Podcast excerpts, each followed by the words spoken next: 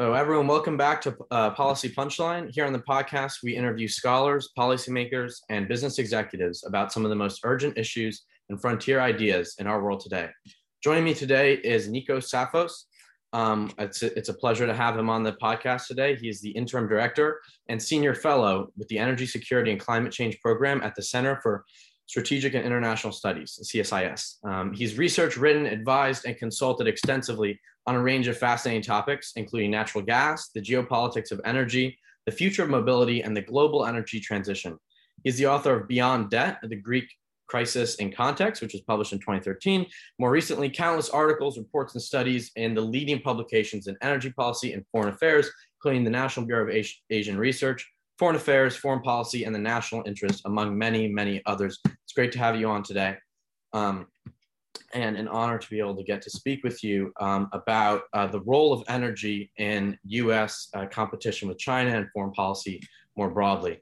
Um, so I want to start off, um, if, if, you could just give a little background on the role that energy, uh, understood broadly, has played in the US strategy in the Indo-Pacific and in competition with China over the past couple of years, uh, maybe focusing on the Trump administration's approach. Yeah, well, thank you very much for for having me. Great pleasure to be here with you. Um, so I think what you saw in the Trump administration was a uh, elevation of the threat that China was perceived to pose for U.S. interests. So if you go back to the World Trade Organization, uh, China's entering the World Trade Organization years in the late 90s, early 2000s, you know, there was a sense that as China became more capitalist, as it got integrated into the global economy, it would become more democratic, it would become easier to uh, manage and handle and interact with. And I think the Trump administration was the first one to really take a sharp turn away from that philosophy, to treat China as an economic and geopolitical rival, and to try to figure out what the US response should be.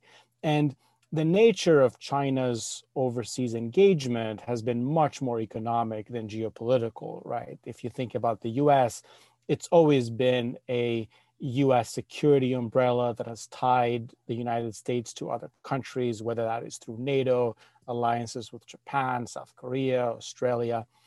The Chinese engagement has been primarily through economics. Uh, China is a massive manufacturer, it is a big uh, exporter of goods, and in recent decades has emerged as a big economic investor uh, around the world.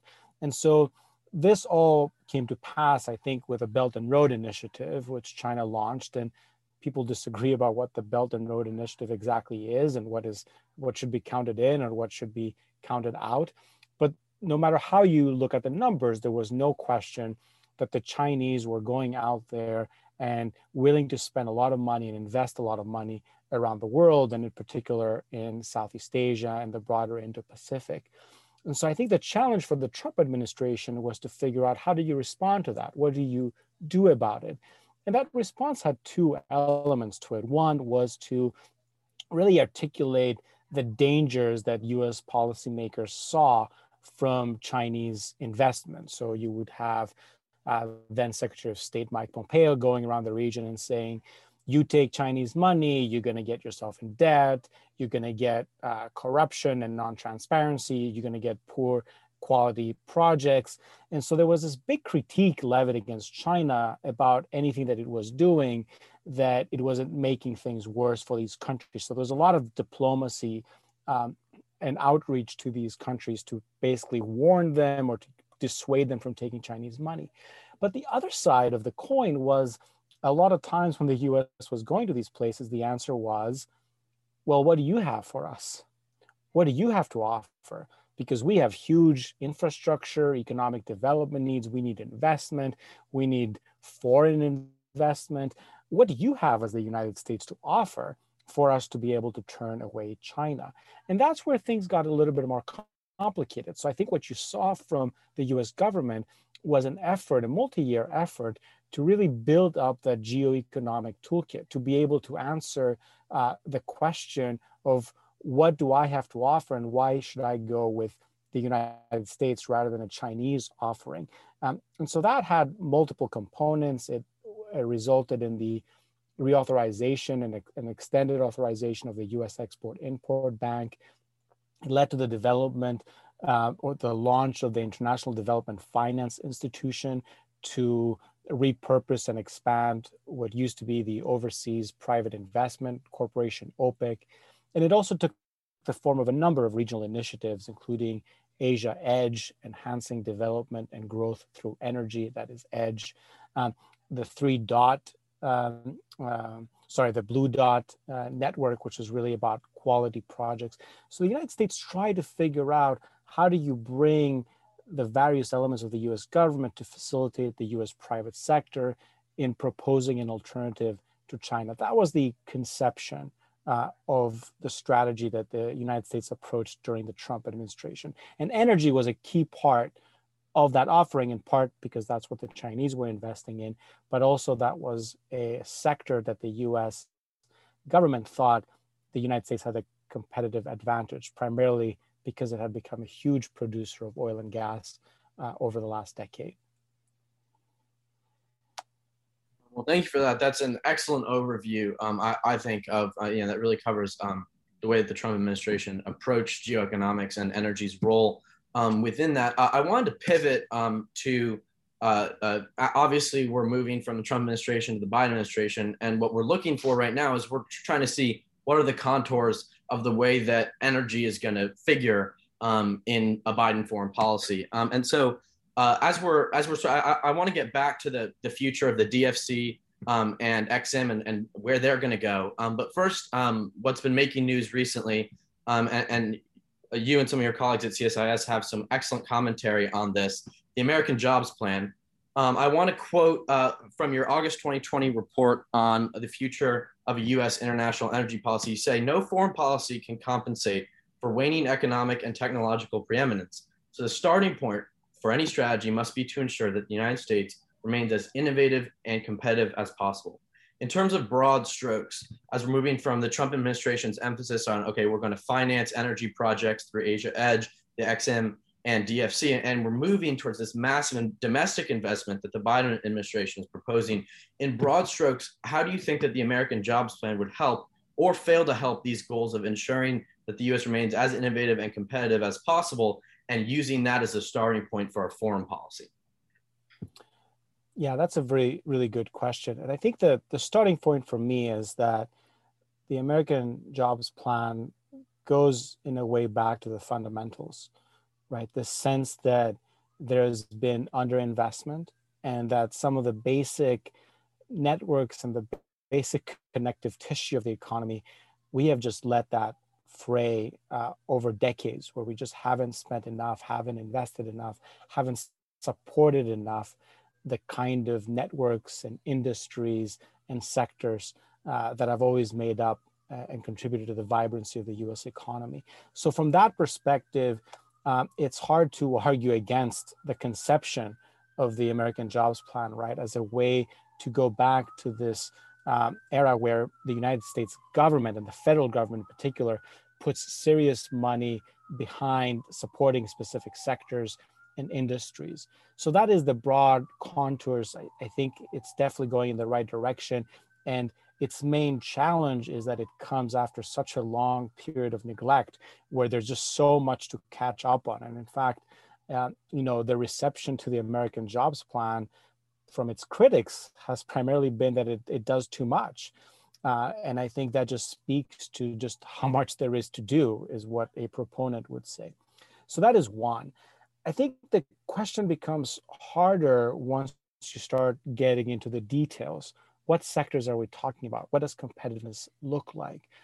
And I think what we've learned over the last sort of 10, 15 years in the energy space is the United States is fantastic, fantastic at innovation. We have an extraordinary network of labs and the Department of Energy and the ability of American scientists and universities and labs to come up with new ways of doing stuff. There is nothing like that in the world. So that's one thing we know. What becomes challenging is getting that I, those ideas and these technologies out of the lab into the market. And so let me pause there and go to the other extreme of innovation, which is if you want to be innovative, if you want to be ruling and winning, as the Biden administration calls it, winning in the sectors of the future, you got to be a market for those sectors. You can't be the EV capital of the world if you're not one of the largest market for electric vehicles. You can't be a big mark, a big uh, producer of wind turbines if you're also not a big consumer and user of wind turbines. And what we've learned over the last 15 years, which is not a huge shock, is that if you give people money and if you give companies money to do something, they will do it. That is the main way we reduce the cost of solar photovoltaics, of wind turbines, and of electric vehicles. We provided incentives for consumers to buy and for companies to install and manufacture these products. What we haven't been very good at in the United States is finding the non monetary ways of uh, creating markets, regulation and rules and incentives and nudges, uh, which means that then when we try to create markets, we do it in a very expensive way because we do it only through money. Uh, the perfect example is if you look at electric vehicles, you can give money to someone to buy an electric vehicle. That's what the US does. Other countries uh, give preferential treatment to electric vehicles in terms of parking or access to the city center if the access is constrained or in China, it's much easier to get a license plate if you're going to get an electric vehicle than if you're going to get an internal combustion engine. Um, other countries tax gasoline a lot more than the US does. So there's all these other ways in which you nudge consumers. And if you don't do these things, you end up just paying more for it. But what we haven't gotten very good at is if you move away from the pure deployment into the manufacturing side of things, where you say, okay, sure, I can get someone to buy an electric vehicle, how do I make sure that that electric vehicle is made in the United States and it's made based on supply chains that are also in the United States? And so, in my mind, I think of the spectrum on the far end is innovation, and the US is fantastic at it. On the other hand, is deployment. And if you give a lot of money, people will do and they will choose the low carbon option. In the middle of these two extremes is manufacturing and non economic ways of incentivizing behavior.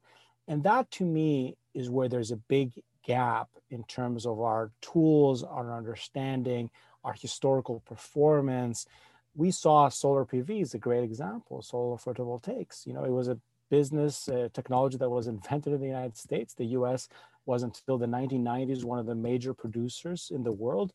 And then as the technology got scaled, China, everything got moved to China, and China now produces the vast majority of solar PV uh, modules and cells in the world, right? So that is a great example of we know how to do deployment, but we're it's much harder to get manufacturing. So to go back to the American Jobs Plan, you know, so much of it is about manufacturing and jobs and union jobs and economic development and allocating or channeling these jobs and investment in disadvantaged communities and communities that have been left behind, that's much harder stuff, right? So when I look at the American Jobs Plan, you tell me you're going to spend 174 billion dollars on electric vehicles.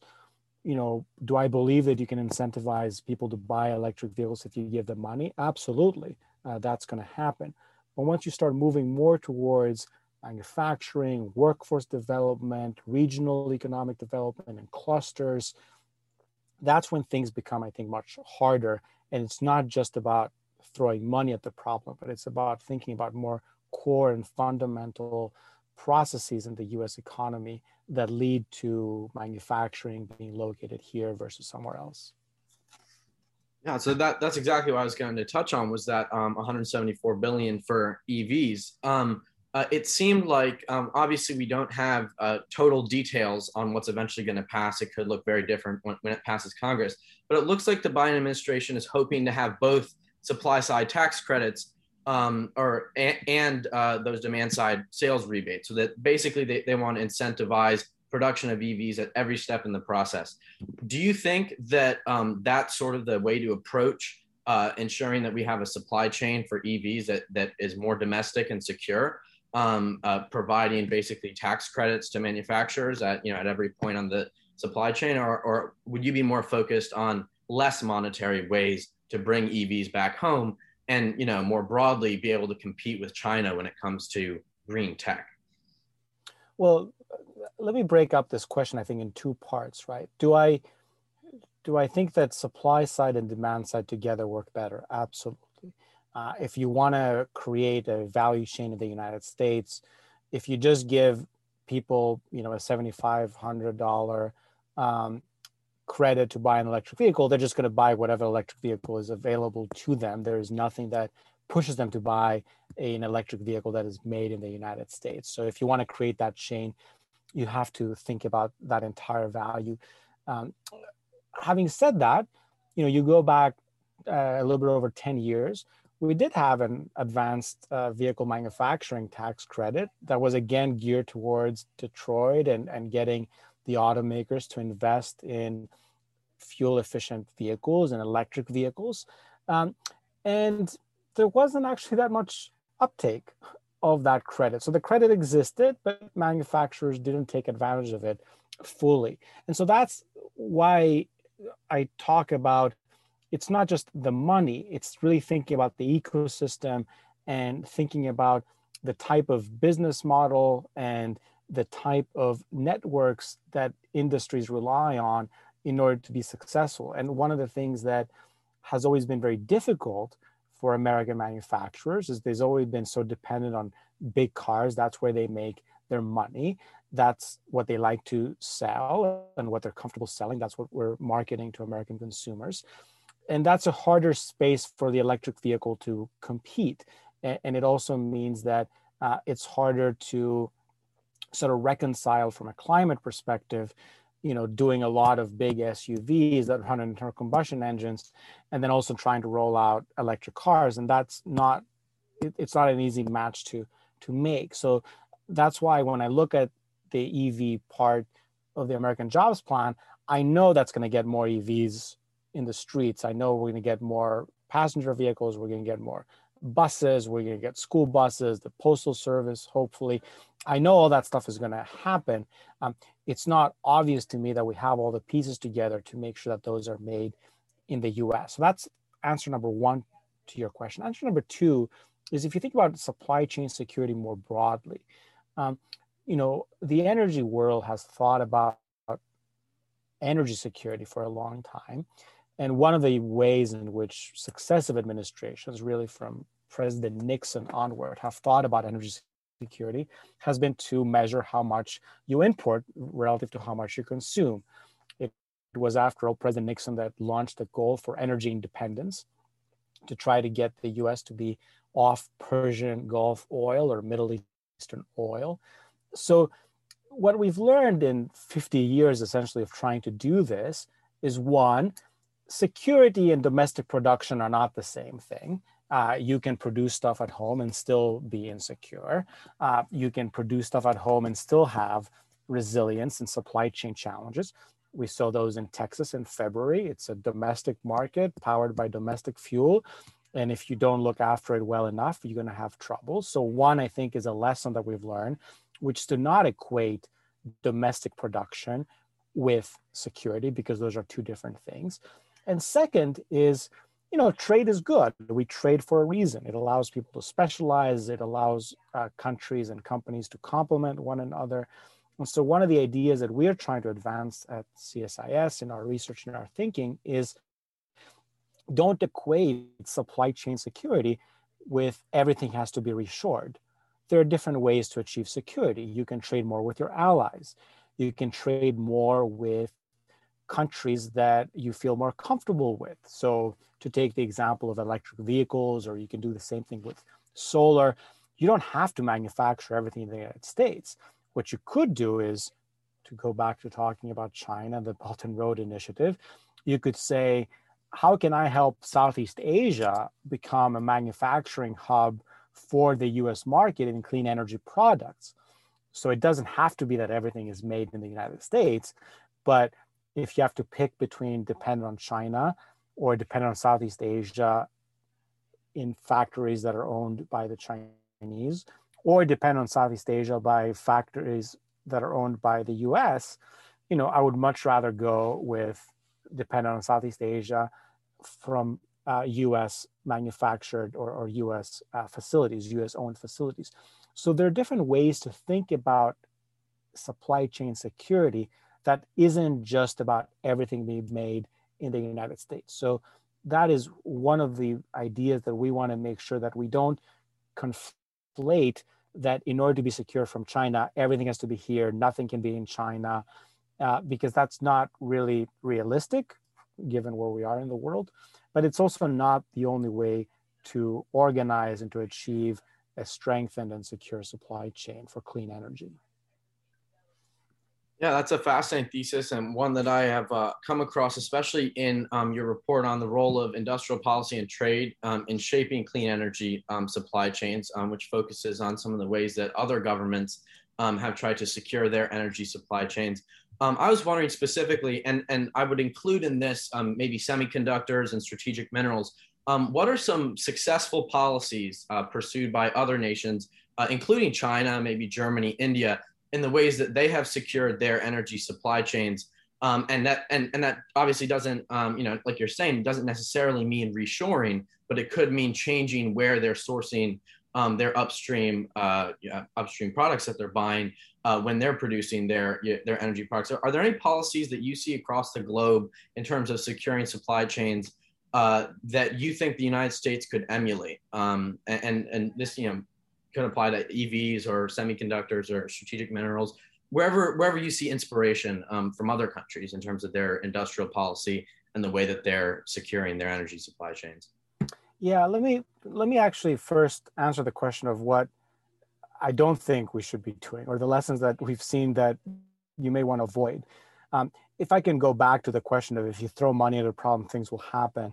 There's elements of Chinese industrial policy that are exactly that, which I have zero appetite for emulating, like just making credit endlessly available to whoever wants it because they meet the definition of a strategic sector, and having state owned banks say that as long as you're working in the sector, how much money do you need? We're going to give you as much money as you need. We're going to roll over the debt over and over.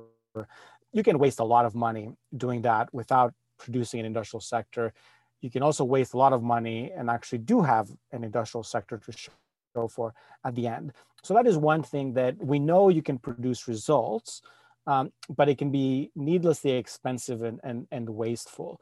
So that is one thing that um, I wouldn't I wouldn't try to emulate this kind of uh, endless spigot of money for someone as long as they're operating in a strategic sector. The second thing we've seen is a lot of times industrial policy at home can be well intentioned and purposeful and targeted. And if you don't have a holistic strategy you can really have it be undermined by trade. Um, so you go back to uh, the last sort of 10 years in the united states there was a lot of funding for you know solar pv manufacturing in the united states. The germans had the exact same thing where they were trying to they they believed when they gave very high incentives for solar PV uh, to be installed in Germany. They thought that German manufacturers would benefit. And both of them were ultimately undercut by the Chinese. And so you can have sort of well intentioned, targeted strategy to support manufacturers. We had a manufacturing energy credit in the United States to support them. But if you don't plug in all the holes or if you don't build up your defenses fully, you can have one element of industrial policy, which was a manufacturing credit, being undermined by another element of industrial policy, which is your trade regime and what you allow to come into the country. And the US tried tariffs to, to counter the Chinese uh, in solar and in wind. The Germans or the EU tried tariffs as well. They were never particularly successful at uh, protecting local industry. But one of the lessons for us is that you kind of need to think about it in a holistic way, that you may think that you're doing really well in one area, but if you don't think about the trade, the manufacturing, the deployment all together, you may find yourself um, essentially with a with a weak link that undermines your whole strategy. Here's what we've learned. I think does work. Uh, play to your competitive advantages. You know, a lot of what we're seeing in clean energy is legacy industrial sectors being repurposed to meet the needs of new industries. So we have people that used to make sort of glass are now moving towards let's try to figure out how do we make the equivalent products for uh, clean energy. Uh, you have an offshore oil and gas industry that is trying to think about using its expertise to, to uh, kick off a boom in offshore wind. Um, so these are areas where you can have historical legacy industries that may be looking for a new purpose, and you can incentivize and support uh, those industries. Uh, even the Chinese, for all, all, the caricaturing that we do about how much money they've spent uh, propping up and subsidizing the sector, you know, a lot of what also happens is there's a serious amount of experimentation and learning that has taken place over decades in their manufacturing um, uh, sector. Um, the other thing that we know from a success perspective is that we know that manufacturing flourishes in clusters. We know that if you just plop a factory in the middle of nowhere, uh, that factory itself may do okay depending on how it's connected to the rest of the world but that factory it's not going to grow into a massive industrial cluster we know that you need a concentration of suppliers, you need proximity to universities or other institutions that promote learning uh, and promote learning, shared learning across the sector. Uh, and so one of the things that we've been sort of trying to, to grapple with is, you know, what is the Silicon Valley of clean energy? Um, we know that if you want to do oil and gas, you go to Houston. Uh, if you want to work in tech, you go to Silicon Valley. Um, if you want to work in finance, you go to New York. Uh, if you want to do sort of, you know, biotech and, and pharmaceuticals, maybe you go to Boston. Um, and so we don't have that same uh, sort of clustering in the United States. It's not that we don't do that, we do that scattered around the country. But that's one of the things that we have learned, I think, from the history of, of manufacturing in general and clean energy manufacturing as well. Um, we're seeing elements of that trying to be created in offshore wind, where we have a number of states that are trying to advance offshore wind on the east coast of the United States. And the Biden administration has put forward an ambitious plan to help them, both on the permitting side as well as putting money on the table. That is the kind of example that when I see, I think this has a lot of the elements of success. You have legacy industries, you're trying to repurpose ports, you have existing infrastructure, you have states that are targeting not just deployment, but deployment connected to workforce investment, to upgrades in infrastructure. You have an onshore wind sector that is very strong in the United States that can expand to offshore wind. You have a historical oil and gas industry in the United States that has a huge amount of experience the Gulf of Mexico doing offshore operations.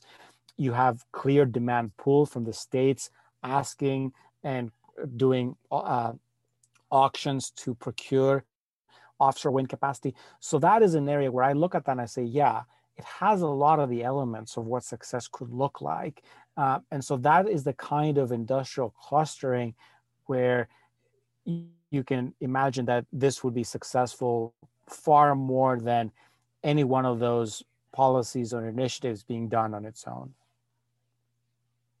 Um, well, thank you for that. Yeah, that I think that covers um, everything I was asking about and more. Um, you mentioned playing to our strengths, um, uh, playing to the areas where we are competitive, and and many would say that right now, at least, LNG exports and natural gas is the area where we are strongest and the most competitive. Obviously, the Trump administration was very focused on energy dominance um, in the way that it um, approached the rest of the world when it came, when it comes to energy. Uh, how do you see the Biden administration pivoting?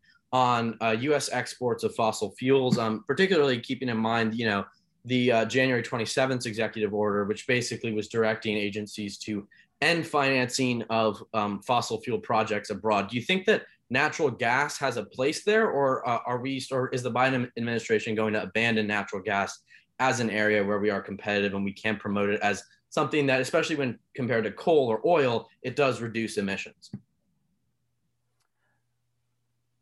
We're still at the beginning of answering this question. I don't think we have enough data points to answer with confidence, but we, we can say the following. One, even the, during the Trump administration, uh, there was a lot of rhetorical support for gas and LNG. There were US officials going around the world touting US gas and US LNG. Um, if you really step back and say, okay, what did this all accomplish? The answer is not very much. Um, there were probably a few transactions that that happened uh, in terms of companies signing long-term contracts because they thought it would look good. Um, there were maybe some investors that chose to invest in the United States rather than somewhere else, uh, and they they saw that that could get them some political benefits. But in the grand scheme of things, you know, this was a sector that took off in the early 2010s. It did really well under the Obama administration. It, it did equally well under the Trump administration, and we shouldn't overstate the extent to which uh, the administration's, the Trump administration's policies or advocacy really moved the needle for this sector. So I think that's the the contextual factor that I would say before I answer this question. Two, I think when you look at the Biden administration, I think there is a a balancing act clearly the emphasis, the focus, the excitement is on low carbon energy. Uh, I don't think the if you look at the staffing, whether it's at the State Department, the White House, the Department of Energy, um, if you look at who is making policy, uh, you don't have a huge presence of traditional oil and gas folks that are also doing clean energy. You have a lot of clean energy folks, environmental justice, climate change people. And so you don't have, I think, that uh, you know I am of two minds approach towards natural gas that may have been a little bit more uh, obvious or prevalent during the Obama years. Having said that, number three is there is, I think, a great effort by the Biden administration to understand the politics of hydrocarbons in the United States. And the reality is that we have about 10 states in this country that are very dependent on oil and gas production for their livelihoods, where where the state budget, jobs, local budgets that fund the police or the schools that pay for infrastructure, uh, huge employment and linkages, backward linkages from that employment, not just on the extractive side, but on the pipeline side, on refining. And so I think there is a desire by the Biden administration to find a way to not needlessly antagonize these constituencies. And I think the thinking there is to say, you know, we need to offer a plausible path to these people in these communities in order to get their buy-in in the energy transition. So all this is to say, to bring us to number four, is that you don't have a sharply negative view towards natural gas. You don't have a sort of outright ban. You don't have people saying let's stop exports. You don't have an uh, an assault on sort of natural gas and its utility in the energy transition. But you also don't have um, sort of the talking points of how good gas can be in the energy transition. Uh, you don't have that rhetorical nod to the role that natural gas has played in reducing greenhouse gas emissions in the United States. So you're not seeing that same um, language supporting natural gas. I think what you're seeing from the Biden administration, and I think this is empirically correct, is to say, you know, whether gas is part of the solution to climate or not depends on where the gas is going and what it is displacing. If you send gas to replace the use of coal in China or in India or one day maybe in Vietnam, um, you know, that is a unquestionable sort of positive for uh, climate, uh, at least in the short to medium term. If you send gas to the UK or to Spain or to France, uh, you know, the argument that gas is playing, that US gas is playing a major role in decarbonization is just much weaker there because the market is different. What energy sources these countries use are different. And I think you're seeing that kind of uh, nuance in the thinking about natural gas, which I, as a, as a long standing sort of natural gas expert, appreciate because it does require nuance. What we haven't seen yet, or we haven't seen play out fully, is during the Trump administration and all this advocacy, there are a lot of countries that raised their hand and said, "Yes, I would like to participate. I can. I would like some investment. I would like you to come here and do things with me." These people are still there. Just because the White House changed hands doesn't mean that the rest of the world changed, um, uh, shifted gears as well. And so, what we haven't quite seen is when these requests are coming in, what is going to be the U.S. response? I think the US response will be we still want to work with you. Let's talk about other places we can work with rather than trying to steer them towards natural gas. But there will be times when natural gas makes a lot of sense as a solution. And we haven't seen exactly where that line will be drawn, but it's quite possible that you could see some narrow exemptions uh, to allow for, say, financing of gas projects. But my general sense is the answer, the default answer is no, let's work on something else. And once you work through that, if you just can't find something, or if there's something that is just so unequivocally good and makes sense from a developmental or from a um, national security and foreign policy perspective, you know, you could maybe see financing, but I think it will be very small and it will be the exception. Um, I think that's that's probably what would expect. But if you also told me that the United States has already fin- la- financed its last gas project overseas, uh, I would have no trouble believing that as well. Yeah, that's definitely um, it, it, covers a lot, and also as you've mentioned, um, uh, we still don't really know the contours of of where they're going to draw these lines. Um, to sort of lean into that, um, I was wondering uh, in the Indo-Pacific uh, specifically, um, a transition from coal, often supplied by China or financed by China, um, in Southeast Asia and India, a lot of countries are trying to move from coal to natural gas in terms of their power mix. Do you think that the Biden administration, um, as it's hoping to counter China broadly, will be more sympathetic to natural gas projects that might also have an added natural, natural national security benefit in that they are moving these countries away from reliance on China um, to cleaner uh, reliance on a cleaner fuel that's coming from the U.S., say in you know across Southeast Asia or India and the Indo-Pacific more broadly? if I have to put myself in the position of the, the Biden administration to think about how they would think about this, um, look, if you go back a few years, you would say we now use coal or we're building up coal and renewable energy is too expensive. It's not ready for scale. It presents us with challenges for integrating it into the grid. The um, the financing costs are high because investors are queasy about investing in emerging economies. Had all these barriers that allowed you to say, I need the so called bridge. I understand that here I am today. I understand where I want to be in the future, but the future is far away and I need something to get me from here to there. That was very much of the philosophy of the articulation for why natural gas had a role to play in these markets. I think what you would get now, if you talk to folks in the Biden administration, you hear that a lot from people on the clean energy side, is to say, well, that is no longer the world we live in. We no longer live in a world where it's coal, then gas, then renewables, because the cost of renewable energy has gotten much cheaper. Um, so you look at Vietnam.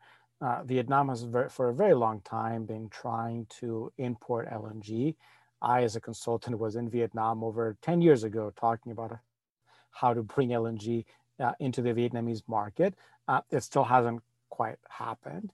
Um, it's going to happen soon. But the bottom line is that what you thought about in 2009 and 10 when I was there, and when you think about in 2021, is a totally different context. And Vietnam has offered some very generous tariffs for solar, and there's been a huge solar boom happening in the country.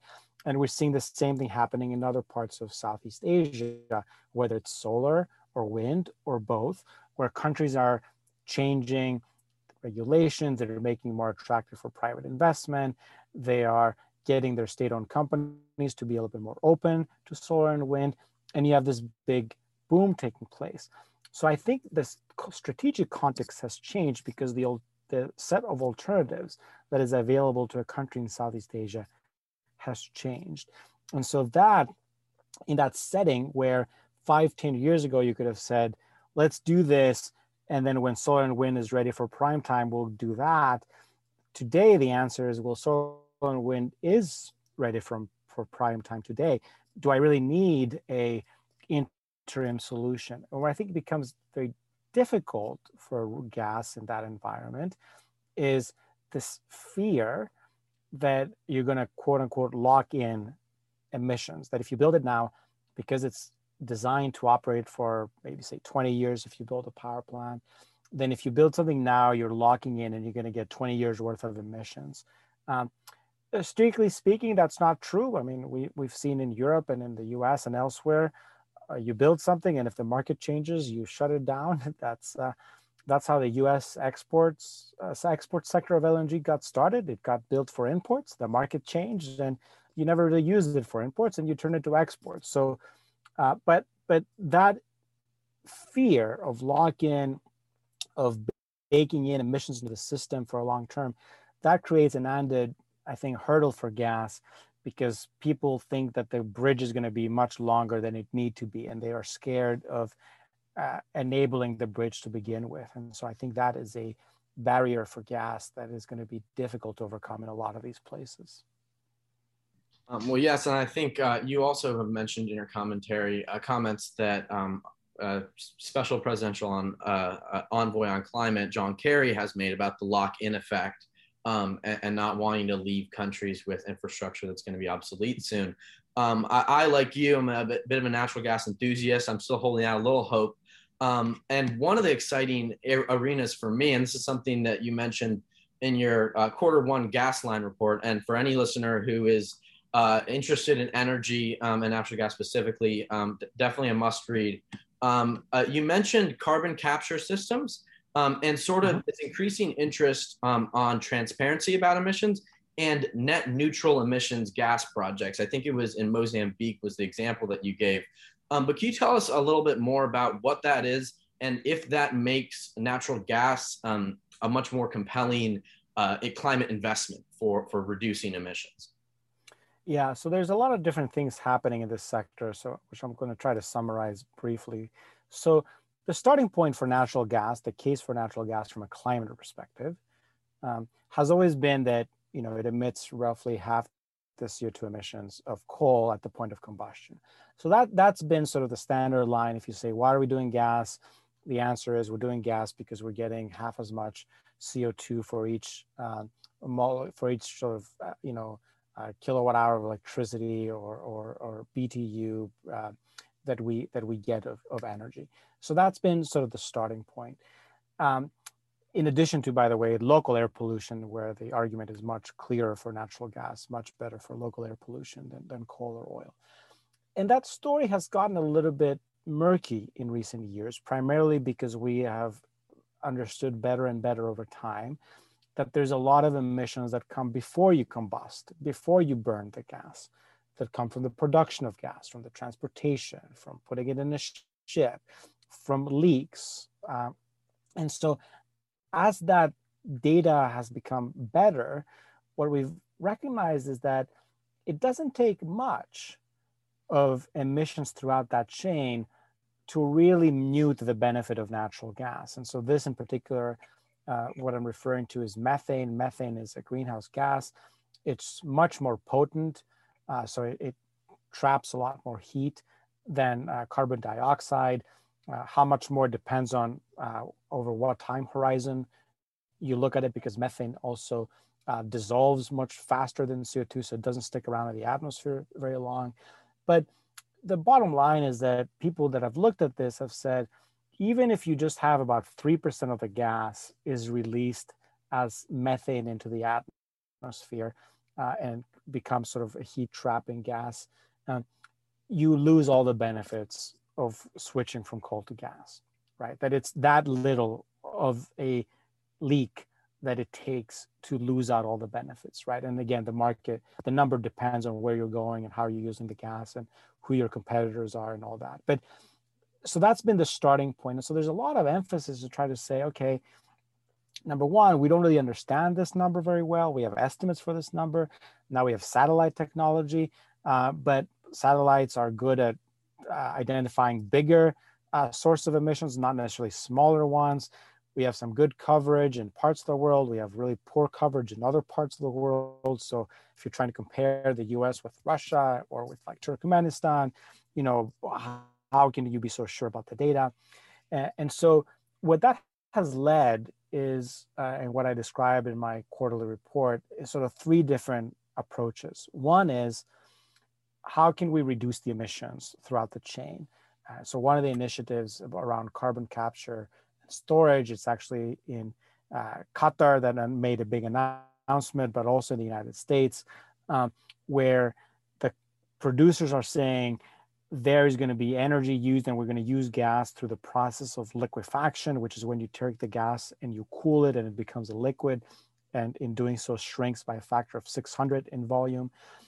Throughout that energy process, we're going to capture the CO2 that is generated that energy in that process and we're going to put it underground.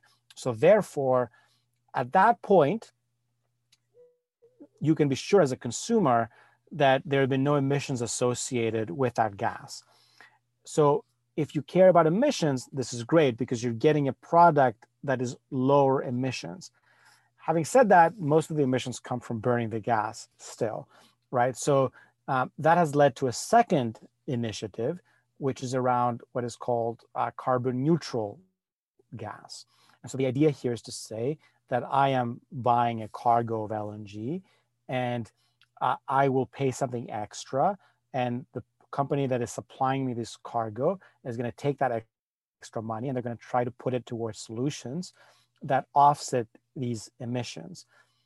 That is a big topic of conversation because what qualifies as an offset, um, what gets counted, what is the quality of the offsets, uh, that is a whole other field. And there's a lot of skepticism about, what that looks like.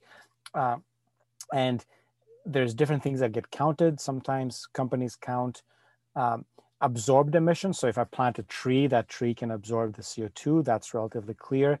Other times they measure avoided emissions. So if you were to emit two and I gave you some money and you only emit one, do I get to count the one as a credit? I mean, in some ways, yes. But if you emit one and I also emit one, the world still has two. Uh, it would have had three without my intervention, but it still has two. So that's not neutral. Uh, so that's a different thing. And sometimes those two things get conflated. So this idea of the carbon neutral LNG and gas is, is just really showed up a couple of years ago. So it, it's really building up. And so we'll have to see how comfortable consumers and suppliers get with the methodology for measuring the emissions and for the uh, solutions that are offered to offset them. And then finally, there's an effort to say, we just need to bring order to this chaos about no one knowing what emissions are associated with the production, how much gas is being vented in the atmosphere, how much gas leaks. And so we've seen companies in the United States, Cheniere Energy, uh, Qatar as well, others say that we are going to try to improve the transparency so that we will tell you what we know about the emissions associated with the production. So that is good. Uh, if I just tell you how much is emitted, nothing has come down yet, right? So if I just tell you I'm emitting 10, I'm still emitting 10. Um, so it's not a, a, solution to emissions because you're not doing something to reduce them.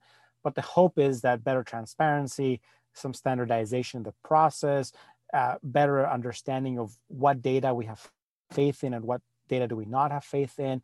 Um, all those are processes that together increase confidence in uh, the fuel.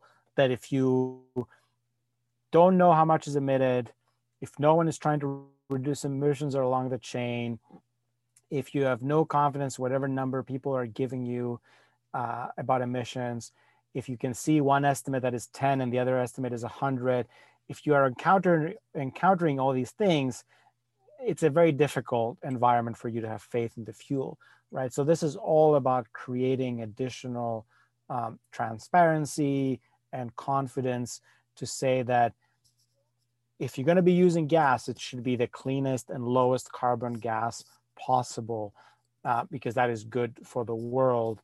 And so the idea is that as we move towards a world where emissions are becoming more and more constrained, the suppliers who can offer fuel, whether it's oil or gas, at the lowest carbon intensity are going to be at a competitive advantage. That is the theory of why companies are making these investments, why you're seeing things like carbon capture and storage.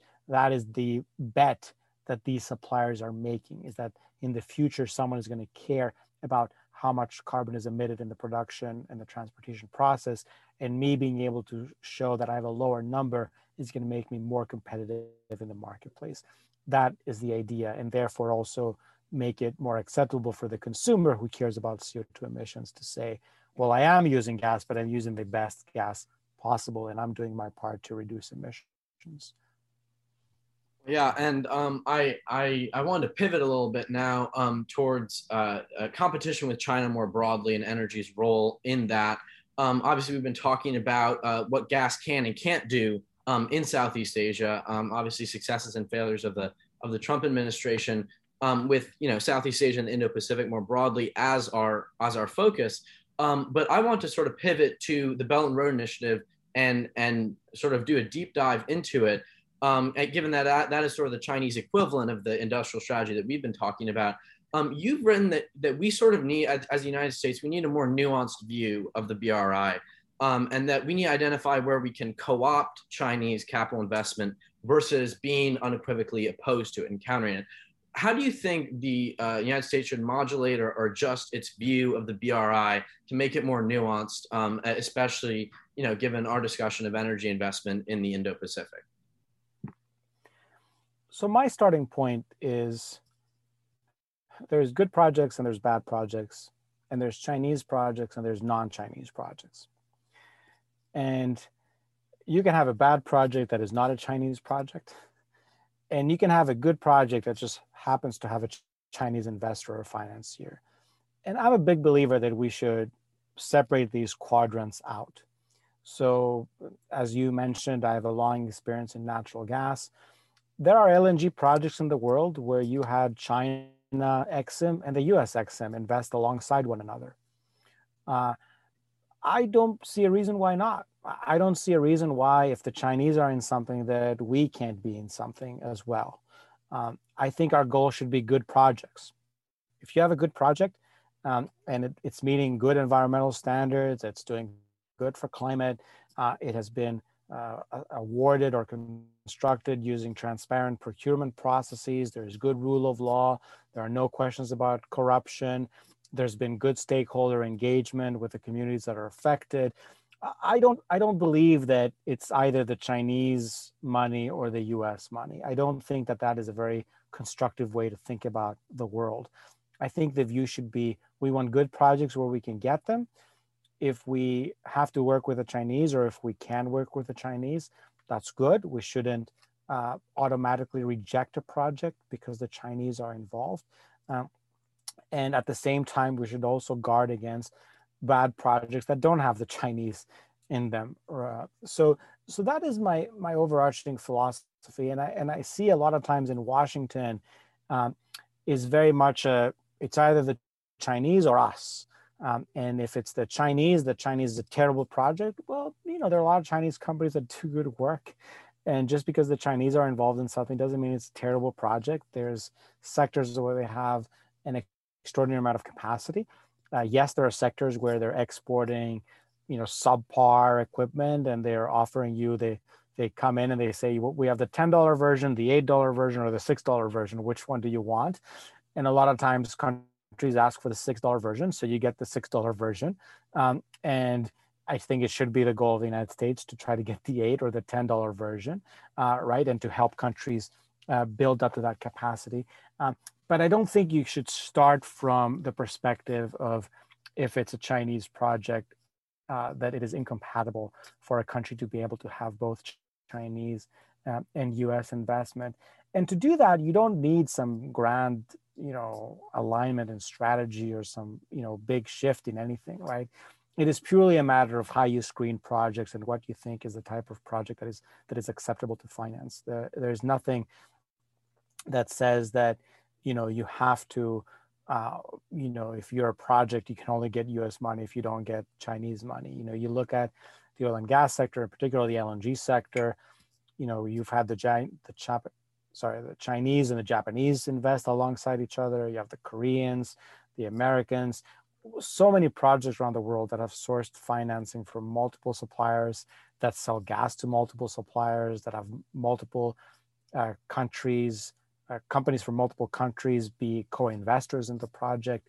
um, you know, spreading the risk has been one of the main things that the oil industry, uh, oil and gas industry have done over the last hundred years to manage risk.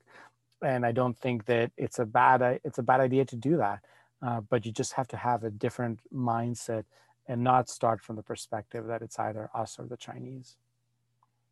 And and I think um, a, a part of that new mindset um, and trying to uh, abandon the really just purely diametric view um, of energy geopolitics, us or the Chinese. Um, I think I think that's going to play a big role um, in the upcoming G20 uh, summit this year. Um, and I was wondering uh, if you could talk a little bit more about how you think the Biden administration could maneuver within multilateral international institutions like the IMF, like the WTO, um, to promote a green energy policy uh, to bring uh, bring our allies into our own um, green energy ambitions. Um, h- how do you think that the Biden administration should approach this? I, kn- I know you've written, uh, I think, uh, at least just to uh, give give the listeners the uh, I, I, what I think are some catchy top line phrases: green development network, green recovery facility, and green industrial policy dialogue. Um, were sort of some of the labels you had given to your ideas. Could you talk a little bit more about that? Sure. So let me let me start. I think from the the beginning, which is I think we're at a point in the world where, you know, you think about the Kyoto Protocol, 997, the Paris Agreement just a few years ago. We were trying to get the world to be ambitious, and I think now people are ambitious. The Chinese have announced a target for you know net zero by 2060. The Japanese have, the Koreans have, the Europeans have the U.S. Uh, you know, the President Biden and his campaigning was there. So we're kind of like past the point of trying to get everyone around the room to raise their hand and say like, I want to do more. We are now in the phase of show me how you're going to do it. Let, let's put meats to the bone. Let's try to figure out how we're going to execute on these very ambitious plans. So the starting point for us is that we don't need a global summit where everyone go, comes around and says, "I pledge to do this" or "I pledge to do that," um, from a from a big picture target perspective. Having said that, um, I think we also have a uh, a starting point where we really want to think about um, what are the types of things that you can do? Like global governance is a big topic of conversation. Um, it's going to be very thorny.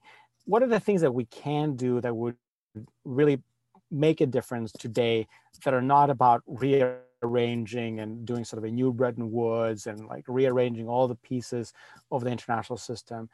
So the three things we identify, countries have a lot of debt coming out of COVID-19, and we're going to have to have a conversation about debt relief. Can you combine that conversation for debt relief with um, ambition for climate? Can we say that if you pledge to do this, we are going to give you a little more debt relief, or this kind of debt relief we can give you as long as you do that? Or um, can we free up some resource that would normally go towards debt service in order for you to have more resources to spend on climate?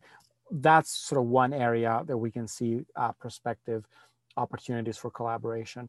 Number two, the Green Development Network. We, is, we are very good, we have become very good at deploying, especially solar and wind but it's a geographically concentrated space where we have done this. It's Western Europe, it's China, it's the US, it's a few places in Southeast Asia. There are vast parts of the world that have very little renewable energy capacity. And so what we thought was we need to have a focused initiative to try to get these countries to do more. We need to make more resources available to them. We need capacity building. We need to help help meet their ambition with resources. If a country raises its hand and says, I want to deploy a lot of renewable energy, the world should be there to bring the resource to help them meet that. The industrial dialogue is, is a third idea, and it comes from something different. The idea there is that we need government policy is central to the energy transition because we're trying to replace the things that we already have with new things. So we need to steer the system away from sort of its least, uh, the path of least resistance, which is just continuing to use hydrocarbons. And in doing so, because we're using government tools uh, and because all the governments in the world want some of the jobs that come with it, this is creating a lot of friction. Uh, it's creating a lot of friction in the trading system. We've had dozens of trade wars and battles and tariffs over the last you know 10 15 years around the deployment of renewable energy and so what we have been trying to figure out is how do you ensure that ambition doesn't get caught up in endless trade disputes? How can you allow countries to be ambitious without them fearing that they're going to have to spend years in the WTO defending themselves and not knowing what the policy landscape is going to look like? Now, granted, because we've done the math on this, these trade conflicts haven't really slowed down the the uh, develop the deployment of renewable energy. They've been mostly a source of frustration and friction. They do add costs, but the cost of deployment have gotten so much cheaper that eventually you overcome whatever the added cost is of, of trade uh, trade barriers. So what we thought to say is that look, this is a addressing climate change is a higher order mission, and we need to um, have some kind of agreement on the to allow countries to pursue their climate ambitions without fear or without triggering endless trade wars. And so we think that this is a place where the United States can say, okay, we want to do the Europeans want to do this Green Deal, Chinese are going to do this. Can we come up with some rules of the road about how countries are going to pursue this? What is in, what is out, what technologies are acceptable? Because we need to invest and we need to subsidize. And yes, we're trying to get some of the domestic jobs associated with these um, with these industries because they're critical to getting political buy-in at home. And so rather than going through another 15 year cycle of trade disputes, can we save ourselves by coming up with some rules uh, up front? So those are the some areas where we thought there could be concrete, specific ideas that could make a difference um, while you take on the broader agenda. Now, you did mention, you know, the IMF, and so I think there's a separate question, which is our world. We have a number of multilateral agencies and institutions that are going to deal with climate, that are dealing with climate, and we need to make sure that they're ready to deal with climate. Climate refugees, we're going to have a lot of them.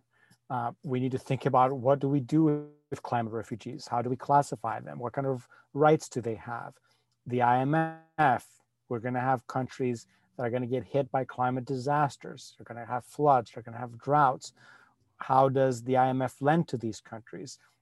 How can the IMF help countries plan their macroeconomics and the state finances better for these emergencies? How can countries afford investments in adaptation and in mitigation, given the fact that many of them have strict budget constraints? The IMF can help there. Uh, we have other, we have the public uh, health. Uh, obviously, we are in the midst of a, of a global pandemic still we understand that a changing climate uh, affects public health. It, it, affects the kind of organisms that can thrive in different environments, uh, and what is what is more or less conducive to the spread of diseases. And so we need to think about, you know, how does the uh, World Health Organization get geared up to deal with a changing climate. So, and you can multiply this in intellectual property, you can multiply that the WTO, the World Trade Organization, as I said before. You can think about the Security Council and conflict, um, about water stress and, and other climate. Uh, so there is an entire sort of suite of institutions that require climate proofing that we need to figure out how can this organization thrive in a world that looks very different than the world we've been accustomed to? The problem is that that is just a massive agenda. It's not only a G20 agenda, it deals with big bureaucracies. Some of these have been around for a while.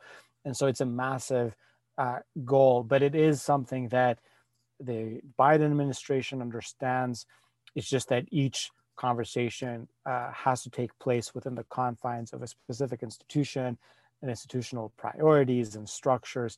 And so it, it's going to take a little bit of a longer time. So part of our G20 ideas were how can you get some things moving while you at the same time also think about that broader institutional reconfiguration to make the multilateral system ready for a changing climate and I think that there might be some uh, answers uh, to the questions that you're posing that would be in the dialogue, uh, sort of a green industrial dialogue about how do we execute what we all agree that we we have these high ambitions. How do we execute on it? And we've talked a little bit about um, uh, countries in different stages of development. Obviously, the United States highly developed, China getting there. Uh, but I want to talk specifically about um, developing countries um, and sort of zoom in on your uh, global low carbon development pathways um, I believe you focus specifically on Vietnam and the Indian state of Gujarat.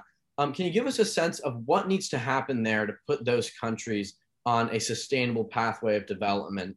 Um, and, and, what you know, what sort of market reforms, uh, what sort of institutional change there might need to be in those markets um, and in those governments for those countries to get on a sustainable energy pathway um, and more broadly, what lessons you learned from taking a look at, at those two um, key areas in, in the Indo-Pacific region?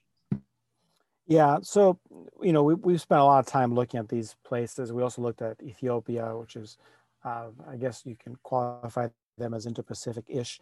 Um, but you know what we try to figure out is what have they done right that we can learn from, um, and we drew a lot of lessons and i recommend anyone who's interested. There's three reports in each of the case studies and then a, a synthesis report. So there's a lot of information that i'm going to try to summarize in a minute or two. Um, you know obviously what they were successful in doing is what the west was successful in doing. It's easier to do solar and wind because we've brought down the cost of solar and wind. It's easier to do electric vehicles today because we've brought down the cost of electric vehicles. So one lesson is that when you make progress in the West, you make it easier also for emerging economies to act. The second thing we really learn, again, I'm trying to be very big picture here, is that institutional institutions and political commitment really matters. When there is someone high up that makes something a priority, uh, you can really get things moving and getting things done. Uh, and engagement in that context really matters. Pushing governments to act, uh, NGOs, uh, local activists, all that stuff really adds up to create an environment where more action is possible. The third thing we learned also is a lot of what these countries need to do is uh, sort of not do something. So, you know, we have a, uh, in Vietnam, you know, a lot of local mobility is uh, motorcycles. You know, we don't want everyone to switch to a car and then try to make that car electric. Um, we have you know mixed use zoning and, and, and, and neighborhoods in Vietnam that is great for low carbon mobility. Uh, so part of it was also to say, you know, you don't have to follow the same development path as you did in the West. Uh, you can exploit and take advantage of things that you have that are going for you already.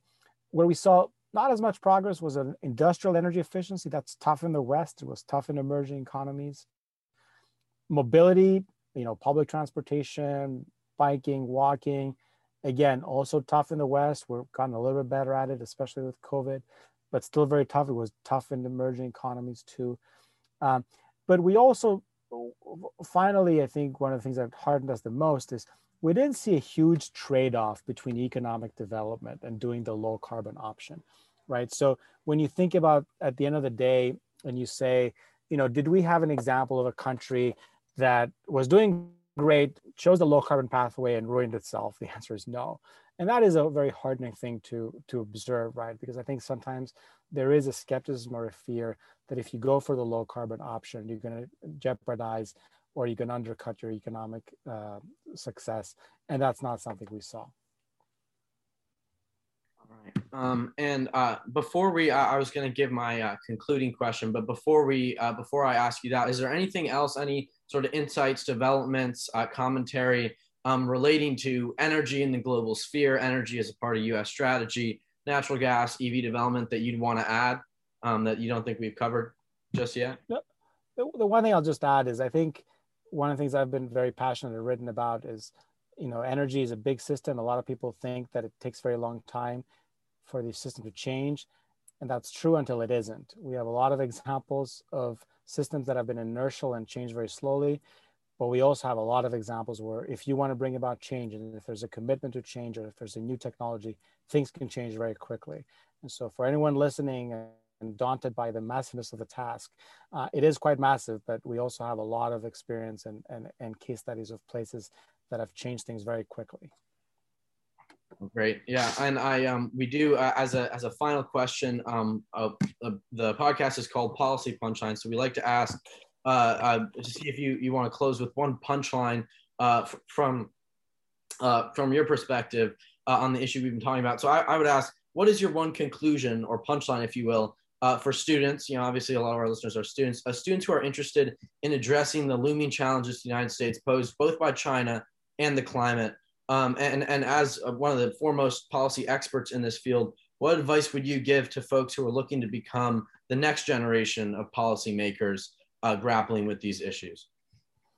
Well, I mean, the first thing is I'll say we need your help. We need you to sort of jump in and, and help out because we we have so much to change and transform, uh, right? And what I always think about is there's a lot of stuff we really know how to do, and we just need more people at it and pushing to do it.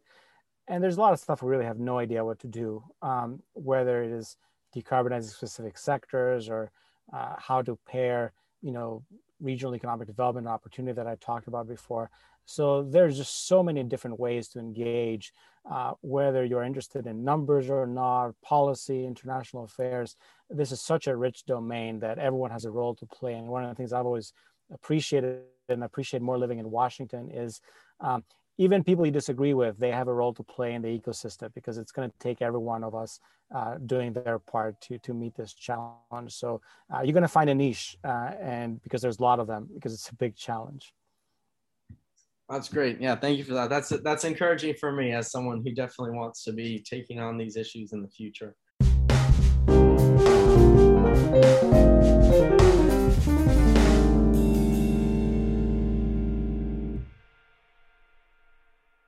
You've been listening to Policy Punchline, a podcast generously supported by the Julius Rabinowitz Center for Public Policy and Finance at Princeton University. We would also like to encourage you to follow other podcasts produced by Princeton University, such as Politics and Polls by the Woodrow Wilson School of Public and International Affairs. Policy Punchline is intended to be informational only and does not reflect nor represent the views of Princeton University or the Julius Rabinowitz Center for Public Policy and Finance. For more information on subscription, donation, volunteering, or contact, please visit policypunchline.com. Thank you again for listening.